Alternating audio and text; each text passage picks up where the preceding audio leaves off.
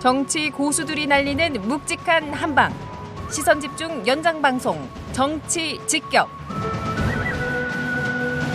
네, 정치 직격 오늘은 김진애 전 의원과 함께하겠습니다. 어서 오세요. 네, 안녕하세요. 이제 민주당 소속이신가요? 그렇죠. 설 전에 이제 완료됐고요. 어, 합당 절차 어. 다 끝났어요? 네, 이제 절차 합당 절차가 선관위에 등록하는 거로 끝나니까 아니, 다 보통, 끝났는데 보통 이런 뭐 시끌벅적하게 이벤트 한 번 하잖아요. 아니 근데 이제 시끌벅적하게는 안 하더라도 네. 사실은 열린민주당하고의 합당이 어, 이른바 정치 혁신과 음. 정치 교체의 어떤 신호탄으로 조금 좀 좀 더 세게 나가주기를 음. 바랬는데 네. 그, 그 점에서는 조금 약화됐던 건 있고요. 다만 이제 이재명 후보가 음. 그걸 음. 받아서 이제 최근에 음. 정치 교체에 대한 얘기를 강하게 하시니까 음. 아마 열린민주당의 매운맛이 좀 들어간 게 아닌가 오. 이런 생각을 하고 있습니다. 어, 너무 너무 조용하게 지내간 것 같아서. 글쎄요. 어, 그래요? 근데 민주당 저, 전체가 음. 아니 왜 저기 국힘당은 엄청나게 조금 조그만 것도 다 시끌벅적하게 만들잖아요. 어 근데 그게 언론하고 친화적이라서 그런 걸 잘 써줘서 그런 건지 모르겠는데 예. 민주당은 좀좀 좀 무겁고요. 음. 무겁게 좀 하는 그런 것들이 좀 재미를 덜 주는 거는 좀 있습니다. 그러게요? 그런 거는 좀 문제가 음. 있다고 봅니다. 음. 하여간 네. 이제 이제 열린민주당 이제 없고 민주당. 네. 더불어민주당. 저는 이제 최후에 전 열린민주당 전 위원입니다.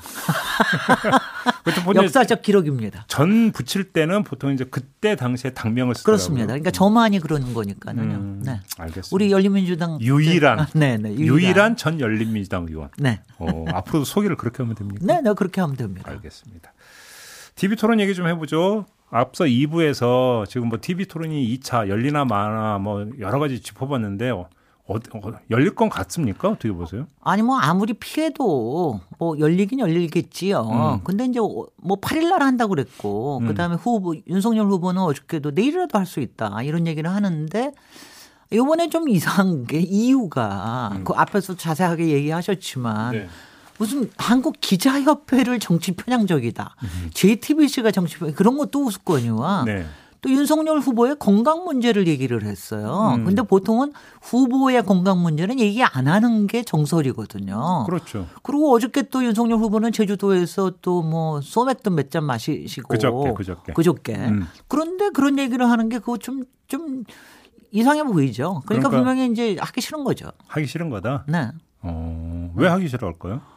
아니 일단은 이거는 있을 거예요. 지금 이제 안철수 후보하고의 단일화라고 하는 게 여전히 마지막 변수로 남아 있는데 안철수와 같이 있는 것 자체를 계속 보여주는 게 별로 바람직하지 않다라고 음흠. 하는 거. 음. 그래서 뭐 요번에도 11일을 얘기하는 게 아닌가. 음. 왜냐하면 이준석 대표도 11일을 추정이라고 마감이라고 얘기했으니까 네. 그거 한 가지 하고 그다음 두 번째는 이제 어, 이른바 대장동의 검언 판 카르텔, 음. 이제 곽상도 의원, 어, 전 국힘의원의 구속으로 이른바 검, 어, 언, 판, 예, 예. 이 유착이 지금 이제 좀 드러나기 시작을 하는 거 아닙니까? 거기다 김만배 녹취록까지 음. 나와서 음. 윤석열 후보하고의 어, 관련성이 굉장히 좀 심각하게 드러나니까 예. 예. 이제는 이제 이제 역공 역공 정도가 아니라 이제 완전히 공격을 받을 수 있는 이런 입장이 된 거죠. 그러니까 음, 음, 그러니까 음. 더 싫겠죠. 아, 그러, 아 그렇게 보시는 거군요. 네. 그러니까 1차 토론 때 보면은 윤석열 후보가 가장 힘주어서 이제 또 가장 길게 얘기했던 게 대장동 부분이었거든요. 정말 이유타 몸 날리시더구만. 네? 저는 유효타가 전혀 없었다고 생각을 하고요. 어, 유효타. 아, 유효타가 별로 없었다고 생각. 그러다가 이제 어, 그날 이재명 후보의 전략은 음. 사실 이제 우리가 이재명 후보는 보통 사이다라고 얘기하는데 그날 별로 사이다가 없었잖아요. 음. 음, 음. 그런데 이제 유일한 사이다 하나가 음. 아, 김만배 녹취록과 김만배 음. 누나가 집 사준 거에 대한 역공을 아주 짧게 한 뭐 5초 정도 얘기했는데 거기서도 당황한 게 되게 역력하잖아요. 그러니까 그런 게 지금은 좀 더 많은 증거들이 나왔기 때문에 네. 그러니까 그동안 어, 저는 사실은 이걸 굉장히 심각하게 보는 게요. 저는 대장동 이슈가 9월 달 말부터 처음에 나왔을 때부터 이건 세 가지의 문제가 있다. 하나는 음, 음. 통상적인 공무원들 사이에 어, 비리, 비위 문제. 이게 1번이고요. 네. 그러니까 이거는 이미 다 재판, 재판, 기소가 돼서 재판까지 다 넘어갔고, 음. 그, 그 가운데서 이재명 후보의 연관성은 없다. 음. 이재명 후보는 공적 부분에 대해서는 본인이 책임을 지고 설계했다 이런 얘기로 한, 한 거로 예. 쭉 얘기하고 이거 두 번째가 이제 곽상도 50억과 박영수 특검의 전 특검 이거의 관계로 이제 발발이 된 이른바 카르텔 의도 시도죠. 예. 그러니까 이 부분에 대해서는 지금 약 여섯 명이 뭐 김수남 전 검찰총장, 권순일 전 대법, 대법관 음. 또 어, 머니투데이 전 회장, 어, 전 지금 현 회장일 겁니다. 회, 회장 50억 클럽 네, 말씀 50억 클럽 얘기가 나왔는데 예. 그거를 지금 두 달, 두세 달을 아무것도 진전을 안 시키고 있는 거 아니에요. 예. 이 와중에 김만배 녹취록이 더군다나 그동안 김만배 녹취록도 엄연하게 정령하게 녹취록에 나와 있- 있었는데 음. 왜 비리에 관련된 관련된 것만 그동안 수사하고 이 55 클럽에 대한 유착은 수사를 안 했느냐. 이게 지금 나오는 거라고 생각이 되고 예. 세 번째 또 하나가 어 이른바 하나은행 음. 또 부산저축은행에 대한 대출권 이거에 대해서 비를 덮어준 거 여기에도 권력이 작용한 게 아니냐 음. 이세 가지의 이슈가 있는데 어 이제 이번에 아주 일단이 드러난 거죠. 음. 그래서 이제 그 부분에 대해서 굉장히 이제 공격을 많이 받으실 겁니다. 윤석열 후보는. 그래요. 네. 그러니까 두 가지 계기. 그러니까 김만배 정영학 대화록이 공개된 부분 하나하고 곽상도 구속. 그렇죠. 이두 가지 계기로 오히려 이제 판이 오히려 역전으로 갈 것이다 이렇게 보시는 건가요? 저는 이제 일반 국민들도 이거를 이제 의식하지 왜냐하면 아무리 그게 있어야 되니까 전문가들이 아는 거하고는 다르니까 음. 아 이게 좀 수상하다. 그러면 부산저축은행 때 당시에 이걸 덮어줬을 때 박영수 그때는 변호사였고 그리고 그 담당 검사가 윤석열이었다. 그때는 왜 덮어줬을까? 음. 그 다음에는 그 이후에 김만배 녹취록에 나오는 거 보면 저도 저 도 이거는 그저께 처음 알고서 좀 놀랐는데 아니 얘기하는 그 수준이 김만배는 자기는 윤석열과 욕도 하는 사이다. 그 네. 욕은 제가 이- 옮기지 않겠습니다만은 거기다가 제일 좀 충격적이었던 이 말을 하잖아요. 어 윤석열이 봐주는 거에도 한계가 있다. 네. 이 말을 해주는 건 봐주긴 분명히 봐줬다는 거 아닙니까? 네. 끝까지 뭐 봐- 저거는 못하도 그러니까 그때는 당시에 중앙지검장이었고 다 그런 게 있었기 때문에 이게 뭔가 있는 게 아니냐 이거에 대한 게 이건 정말 특검거리입니다. 그러니까 이거야말로 아무튼 특검입니다. 윤석열 후보는 상가집에서 얼굴 한 번 보게 다다 그- 네. 이렇게 이야기를 했기 때문에 이제 두 사람의 관계가 어디까지냐 네. 일단은 일차적으로 좀 규명이 되고 관심사가 되는 게 이제 바로 그 부분이라고 그, 봐야 그, 되겠죠. 그 부분입니다. 네. 그러면 윤석열 후보가 앞으로 TV 토론이 뭐 열리더라도 대장동 문제를 본격적으로 꺼내 들고 나오기 쉽지 않을 거다고 보십니까? 아니 뭐 꺼내 들건 안 들건 어차피 공격은 들어갈 겁니다. 음. 네. 왜냐하면요. 저는 이재명 후보가 네. 여태까지 제가 조금 더 설명성을 강조를 했으면 좋겠다고 생각을 하는 게 음. 이재명 후보는 본인이 아웃사이더이기도 했고 비주류이기도 했고 민주당에서도 음. 그리고 본인이 그런 여러 가지 공격을 받으면서 살아남은 사람으로서 이런 카르텔을 깨는 거 우리나라의 기득권을 타파하는데 굉장히 선봉장이 될 수 있는데 예. 그 부분을 여태까지 별로 강조를 많이 못했거든요. 그 대장동 공격, 공격을 받아서 그렇기도 했는데 이거를 들고 나오는 게 그리고 그 카르텔의 꼭지점 중에 하나가 윤석열 후보 아니냐. 저는 이거를 좀 강하게 들고 나올 수 있는 계기가 됐다고 봅니다. 어. 네. 근데 조금 전에 3부에서 이제 여론조사 추이를 한번 좀 분석을 해봤더니 TV 토론이 별로 영향을 안 미쳤다. 어, 뭐, 저, 저는 일, 이번 여론조사 나온 거는요. 일단 설 연휴 직후에 나온 거기 때문에 예. 바로 크게 저기 하지는 않고요. 음. 저는 이제 앞에서도 계속 여론조사 전문가들이 정말 힘들게 이건 저는 마지막까지 초박빙일 거라고 생각을 하거든요. 예. 그리고 저 이재명 후보가 한 2, 3만 표 차이가 될 수도 있다. 뭐 이런 얘기까지도 했는데 마지막까지 초박빙일 거라고 생각을 하고 음. 어떤 변수이들 뿐- 뿐만이 아니라 어, 어떤 게 앞으로 또 더 나올지 모르고 계속 좀 왔다 갔다 할 거고요. 그 다음에는 이제 이게 그렇기 때문에 그날 토론회에 음. 사실은 겨냥하는 거는 중도층을 겨냥하는 게 맞았다고 생각을 네, 합니다. 네, 네, 네. 그런데 윤석열 후보의 그날 전략은 본인 지지층을 결집하는데 좀 더 많은 어. 어, 힘을 좀 쓰신 음, 것 같아요. 음, 음, 음, 그래서 우리 중도층은 윤석열 후보의 그 약간 호전적인 위험성, 그냥 사드 배치에 대한 그리고 좀 무책임성, 어. 뭐, 뭐, 이게 뭐 충청이나 음. 경기도나 아니면 뭐 수도권이나 아니면 강원하고 경남 까지도 얘기를 했거든요. 이렇게 배치할 수 있다. 이런 것 때문에 좀 무책임하게 보이는 것들. 그 다음에 뭐 다른 뭐 역량에 대한 문제도 그렇죠. 이런 것들에 비해서 그날 저 비록 사이다는 못했지만 저 기본적으로 이재명 후보의 어, 작전이 본인의 국정 역량의 안정성을 부각하는데 도움이 됐기 때문에 저는 일단은 중도층에 어필하는 거에서 대해서는 상당히 어, 효과가 있었다고 생각을 합니다. 그리고 이거는 서서히 나타날 거다. 아, 서서히 네네. 네. 그렇게 보시는 그리고 거고. 앞에서도 얘기 나왔지만 심상정 후보, 어, 안철수 후보는 상대적으로 굉장히 잘하신 편인데 음. 지지율에는 별로 변동이 없다는 게 이분, 이분들의 딜레마죠. 그러니까요. 네. 예. 오히려 안철수 후보 같은 경우는 한 자릿수로 내려갔다는 지금 여론조사도 여러 가지가 지금 나오고 있기 때문에. 근데 안철수 후보는요, 작전을, 저, 그 전략을 확실하게 세우셔야 돼요. 음. 그렇게 그날도 윤석열 후보한테 각을 세울 수 있는 몇 번의 어, 그 기회가 있었는데 그걸 끝까지 각을 안 세우더라고요. 그러니까 가령 총학 점수 40점 가지고 얘기를 했을 음, 때 음, 음. 그날 윤석열 후보의 문제는 뭐, 뭐, 였냐면 이게 조그만 거 하나를 알고 모르고의 문제가 아니라 정책적인 맥락을 이해를 못 하고 계세요. 네, 네. 그러니까 그날 이제 40점이냐 84점이냐가 중요한 게 아니라 음. 청년한테 특히 이제 군 가산점으로 5점을 주는 게 무슨 효과가 있는 것이냐 그렇죠. 이런 점수에 내 비해서 내집 마련에 네. 그러니까 이런 거에 대한 걸 설명을 할 수가 있어야 되거든요. 음. 근데 그런 거를 하는 걸 완전히 놓쳐버렸고 이걸 공격을 했어야 되는데 어, 안철수 후보도 왜 공격, 왜 저, 저, 그거는 또 제 전공이기 때문에, 아니, 왜 저걸 저렇게 공격을 안 하지? 음. 막 이런 거고요. 그 다음에 또 하나가 그 왜 알리백, 알리백하고 그, 이제 저기 EU 텍서너미 예. 이런 것도요. 이것도 어휘를 모르는 게 문제가 되는 게 아니라 음. 저는 그것도 너무 하니 그날 그때도 시간이 없어서 이재명 후보가 좀 더 공격을 못 했는데 네. 왜냐하면 지금 원전 탈원전을 폐기하고 완전히 앞으로 원전을 지향하겠다는 하는 사람 더구나 지금 글로벌 이슈 중에 하나가 이 기후 협약과 탈탄소 부분 아닙니까? 네. 여기에 가장 중요한 게 본인의 어, 원전 정책하고 어떤 관련이 있는지에 대한 정도는 알고 나와야죠. 음, 음, 음. 근데 그거를 아니 국힘당은 별거 아니라고 그러는데 나는 국힘당 사람들도 한심해요. 아니 국힘당에 정책하는 사람들 그 정도 글로벌 이슈에 민감하지 않아서야 음. 어떻게 대통령을 하겠다고 그러는지 이거는 음. 이제 이거는 제 제 분노였습니다. 환경 그래. 이슈 이슈도 역시 저, 제 관심사이기 때문에 알겠습니다. 네네.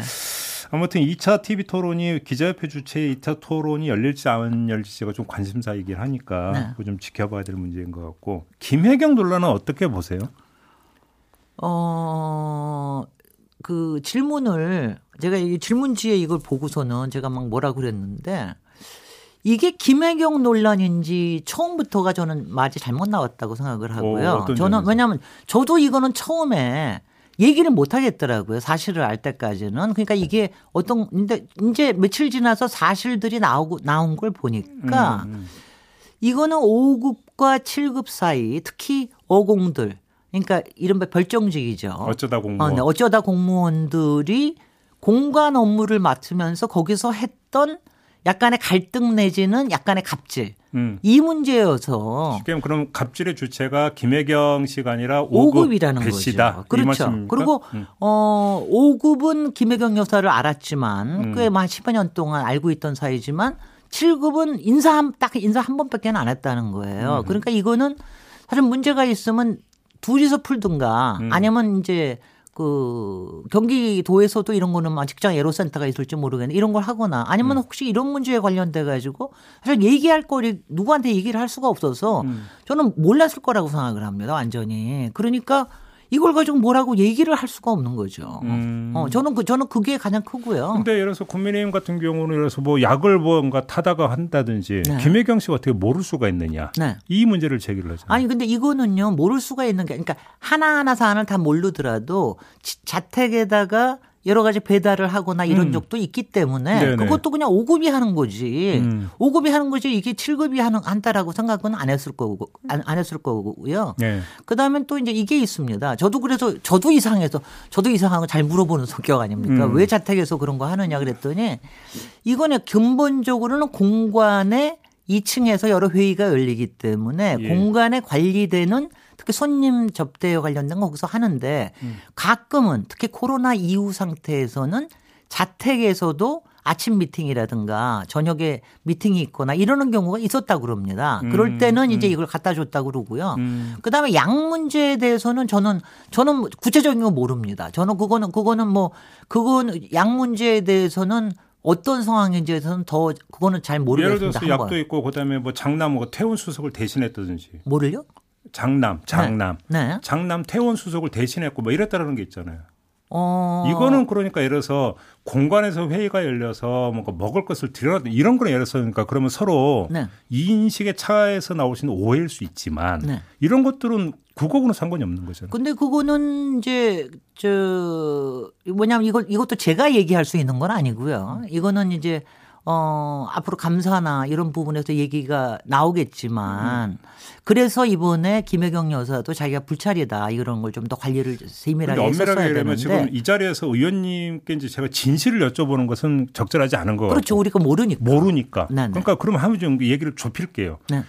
무엇이든지 간 아무튼 이런 게 계속 전달이 되면서 여론에 영향을 미치잖아요. 네. 그건 어떻게 지금 분석하고 전망을 하세요? 어, 그거는 이제 저는 일단 일단 이거는 있을 거예요. 이쪽 그 이재명 선대위 쪽에는 상당히 길을 죽이는 효과는 분명히 있을 겁니다. 음. 그거는 왜냐하면 그것 때문에 어, 바로 못 치고 나가는 이런 거는 있을 텐데 예. 저는 일반적인 여론에는 왜냐하면 이건 제가 들은 바가 있어서 그래요. 어. 그러니까 제가 이거는 그냥 에피소드로 어 제가 미장원에 가서 이 다른 손님들이 이 얘기를 하는 걸 들었어요. 근데 다 국힘당 지지자들인데 이분들 얘기하는 게 아니 그런 조그만 것들이 비서 같은 거 하다 보면 조금씩 이- 일어날 수 있는 일 아니냐. 어. 아 왜냐하면 뭐를 좀 배달해 준다거나 음. 대리로 업무를 좀 해준다거나 이런 정도의 거는 어, 있을 수 있는 일이 아니냐. 그러니까 저는 일부러 이거를 막 타겟해서 공격하는 거 외에는 음. 사실은 이게 그렇게 저기 여론에 큰 지대한 영향을 미칠 만큼 더군다나 여기다가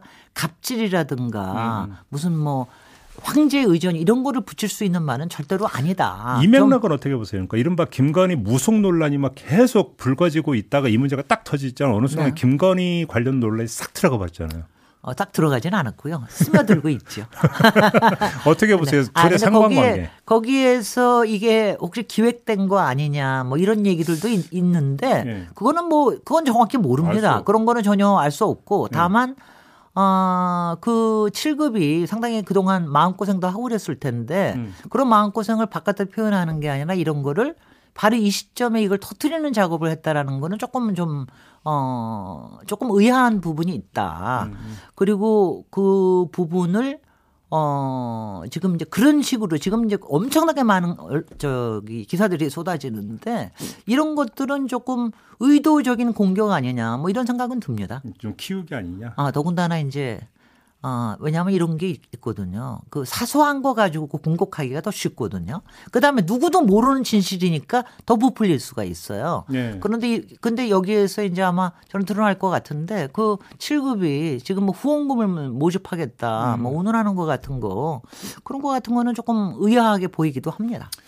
알겠습니다. 아무튼 근데 이제 그 거학이라고 한다면 너무나 이제 그 복잡하기 때문에 그것들이 딱 아주 그 간명하게 딱 전달이 되지 못하는 측면이 있죠 오히려. 그러니까 50억 클럽과 카르텔, 음. 1,800억 무슨 대출 이런 거는 씹어 먹기가 굉장히 어려운데 음. 요 잠깐 요거 하나 요거 가지고서는 공격하기는 굉장히 사람들이 쉬우니까 그렇게 그러- 언론들이 공격을 하는 거죠. 알겠습니다. 네.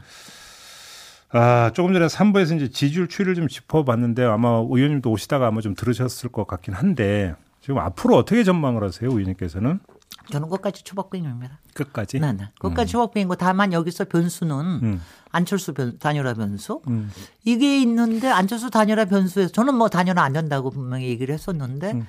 어, 저 그렇게 지금도 그렇게 생각을 합니다. 근데 그것도 안, 그거에 관련된 안철수에 대한 지지가 사실 갈리거든요. 뭐 5대 5나 6대 4인지 어떨지 음. 모르지만 갈리기 때문에 그 변수 하나 그다음에는 토론에서 앞으로 어떤 실수와 이게 나오느냐 음. 이거에 대한 변수 그 다음에는 저는 그 변수는 꽤 크다고 생각을 합니다. 저는 저기 아마 윤석열 후보는 토론회에서 공격받으면은 뭐 폭발을 하실 수도 있습니다. 그러니까 어, 그렇게 보세요? 그래, 전 그렇게 봅니다. 토론하다가 아, 폭발하실 수도 있다고 봐요. 오. 어, 어, 우리 그동안한테 우리 국민들한테 얼마나 겁박을 하셨어요. 아예 음. 대선도 하지 말고 정권 내놔라 이렇게까지 얘기하셨던 분인데 언제 어, 그런 얘기 한 적 있어요? 그런 얘기 하신 적이 있습니다. 그랬나요? 네네. 대선 뭐가 필요하냐? 같지 않다. 토론 무슨 토론은 토론이냐 아, 이러면서 같지 않다. 아니 같지 않다뿐만이 아니라 거기서 대선이 무슨 필요 있냐? 음. 다, 그냥 정권 내놔라 이런 이런 얘기까지 하신 분이기 때문에 뭐 이럴 수도 있고요. 그거를 그, 그리고 이제 마지막에 그 지지를 하실 수 있는 분들 음, 아니면 어떤 포지셔닝을 하실 수 있는 분들 음, 음. 그러니까 김종인이라든가 김종인 위원장 아 진짜 또는 박근혜 어 저 박근혜 씨. 네 라든가 음. 이두 사람의 포지셔닝이 어떻게 나오냐 같은 거는 영향을 미칠 수가 있죠. 그럼 어제 그 이재명 후보가 지금 김종인 전 위원장 만났다는 거 아니에요? 네. 그 장면 어떻게 지켜보셨어요? 당연히 해야 될 일이죠. 어, 어떤 점에서? 아니 어떤 점에서 소란이요. 음. 아니 저쪽에서는 한쪽에서 윤석열한테 팽당하고 음. 김건희한테는 모욕당한 사람인데 그리고 우리 그래도 사회에서는 네. 중도층에 대한 어필이 있고 음. 그 다음에는 이제 본인도 사실 어느 편을 드는 거 이상으로 국사로서 나라의 미래를 생각을 하- 하는 이런 입장에 있으신 분이고 음. 그리고 그동안 어, 개인적으로도 여러 인연이 있고 같은 당에서 활동을 하면서 음. 그러니까 당연히 자- 찾아뵙고 하는 건 당연한 좀 거고요. 도움이 될 거라고 보세요 이재명 후보한테? 아니 일단은 그런 제스처 자체가 도움이 될 거고요. 예. 왜냐하면 지금 이거는 이렇습니다. 김종인이나 박근혜, 박근혜 같은 경우는 박근혜 서포터스가 최근에 어, 이재명 어. 지지 선언을 하면서 예. 어, 들어온 게 있잖아요. 네. 근데 김종인 위원장이나 박근혜 씨 같은 경우에는 누구 편을 들어주는 얘기를 하시지는 않을 거라고 저는 생각을 해요. 음, 본인들의 입장상. 근데 박근혜 전 대통령 같은 경우는 그런 얘기를 안 하면 이거는 윤, 윤석열이가 못마땅하다는 표시가 되는 것이고. 어, 그렇죠. 그- 왜? 왜 그렇게 해서? 아니 뭐 정권 교체가 꼭 필요하다. 네. 윤석열 후보로 똘똘 뭉쳐서 뭘 하자 이런 얘기를 안 하는 것 자체가 음. 어 그쪽 편을 안 들어준다는 얘기니까 못마땅하다는 표시니까 어. 이거는 TK에 분명히 영향을 미칠 거고요. 음. 김종인 위원장 같은 경우는 중도 표심에 그러니까 주- 김종인 위원장도 마지막까지 보니까 아무래도 대통령으로 좀 맡길 수 있는 사람은 역량이 있는 후보로 생각을 하는 게 아니냐. 그러면 어제 그 만난 것 자체가 간접 메시지다 이렇게 보세요? 그것도 분명히 하나 중에 하나죠, 당연히. 음. 간접 메시지고 마지막에 음. 어떤 걸 가느냐. 음. 그러니까 가령 예컨대 이런 거 선거 과정에서는 윤석열 김정일 위원장이 마지막에 어쩌다 윤석열 손을 들어줄지도 모르잖아요. 그런 거를 못하게 하는 것만은 하더라, 하더라도 효과죠. 그러니까 이거는 과정에서 음. 그러니까 왜냐하면 이게 이래서 그렇습니다. 지금 한 15% 정도 차지하는 중도층에 대한 거, 그 다음에 정말 마지막에는 제 책에처럼 제목처럼 상식으로 누구를 선택을 해야 될 것이냐 이거를 고민하는 국민들에 대해서 음. 에 대해서 어필이 될 수 있는 이런 사람들의 포지셔닝은 굉장히 중요하죠. 그럼 거꾸로 예를 들어서 지금 홍준표 의원이 선대본의 상임 고문으로 합류를 했고 네. 나아가서 뭐 유승민 전 대표하고도 뭔가 만남을 추진하고 있다 이런 보도가 나오고 있던데 당연히 해야 되고요. 그건 그쪽에서 당연히 해야 되고요. 효과가 있을 거라고 보세요? 아니 그거는 그쪽의 결집의 효과가 있는 거죠. 음. 그런데 이미 그 결집은 상당히 일어났다고 보고요. 음. 그 결집이 그쪽의 중요한 이유 중에 하나는 예. 안철수 쪽으로 갈 수도 있는 표를 지금 스토핑하는 거 음. 이거의 효과가 상당히 있을 겁니다. 그러니까 그러겠죠. 20대 그러니- 같은 경우. 어, 그럼요. 음. 왜냐하면 약간 약간 중도적인 성향을 가진 보수층들 이런 사람들이 안철수에 가는 걸 스탑하기 위해서는 음. 그게 필요할 수가 있죠. 네. 그거 당연히 그쪽에서는 노력을 해야죠. 여태까지 제대로 제대로 못한 게 이상한 거죠 오히려. 알겠습니다. 네. 마무리 좀 해야 되는데 그럼 우리 그 의원님께서 만약에 변수를 꼽으신다면 아, 조금 전에 이야기했던 예를 들어서 단일화, 네. 그다음에 예를 들어서 뭐 타- 토론. 토론, 네. 그다음에 이제 뭐 박근혜 씨 카르, 네. 입장 표명 뭐 이런 것들 네. 김종인 뭐 이런 이런 부분들. 한그 3대 변수 정도가 남아 있다. 네, 네. 어. 세계 뭐 토론에서 윤석열 후보가 화를 낼지도 모른다. 어, 우리는 약 올려야죠. 윤석열 후보님, 제가 윤석열 후보님께도 얘기 드리면은 어떤 경우에라 버럭하지 마십시오. 음. 어, 그저 차라리 웃으시는 게 낫습니다. 저기 그, 그, 어, 이재명 후보께는 음. 지금 이제 이거예요. 어, 아마 토론이 앞으로 뭐 11일 날 되든 안 되든 앞으로 세 번의 토론이 남았는데 법정 토론 무조건. 마지막에는 음. 사실은 이게 중도에 대한 어필이 어느 정도 됐다고 보면은 네. 사이다와 본인의 캠페인 메시지를 굉장히 명확하게 하셔야 된다. 특장을 그래서 된다. 그 카르텔 타파와 그다음에 정치 교체에 대한 거, 음. 그다음에는 평화에 관련된 거 이런 것들을 굉장히 강하게 얘기를 하셔야 음. 그래야지 된다라고 하는 거를 저는 조금 강조를 드리고 싶고요. 평화 말씀하시니까 아까 여론조사 분석하면서 나왔는데 그래서 북한 문제나 중국 문제 치면 20대들이 반응을 한다는 거잖아요. 지금. 음, 저는 그걸 이제 달리 보죠. 지금도 여론조사를 보면은 예. 어 20대에서도 상당히 어 그 저기한테 넘어왔어요. 그 저기 이 후보한테 넘어왔는데 이게 음. 뭐냐면은 이거 알거든요. 전쟁이 되고 전 전쟁 날 것 같고 음. 위기가 되면은 뭐 두 가지 문제 아닙니까? 이거 만약 끌려가면 청년들한테 끌려가는 거고 그 다음에는 만약 경제가 불안해지면은 일자리가 없어져서 생기는 문제는 또 청년들을 타격을 하니까 그런 부분들에서 계속해서 어필을 해야죠. 음. 그러니까 전쟁을 저기 호전적인 태세 가지고 지금 시점에서 대통령이 되겠다 하는 거는 저는 그거는 그거는 국민들이 받아들이기 상당히 어려울 거라고 생각을 합니다. 특히 여성들. 여성들이. 네. 음. 특히 여성들. 알겠습니다. 자 오늘 이렇게 좀 마무리를 하죠. 네네. 수고하셨습니다. 네, 고맙습니다. 지금까지 김진애 전 열린민주당 의원과 함께 했습니다. 저도 함께 물러가고요. 내일 아침에 다시 인사드리겠습니다. 고맙습니다.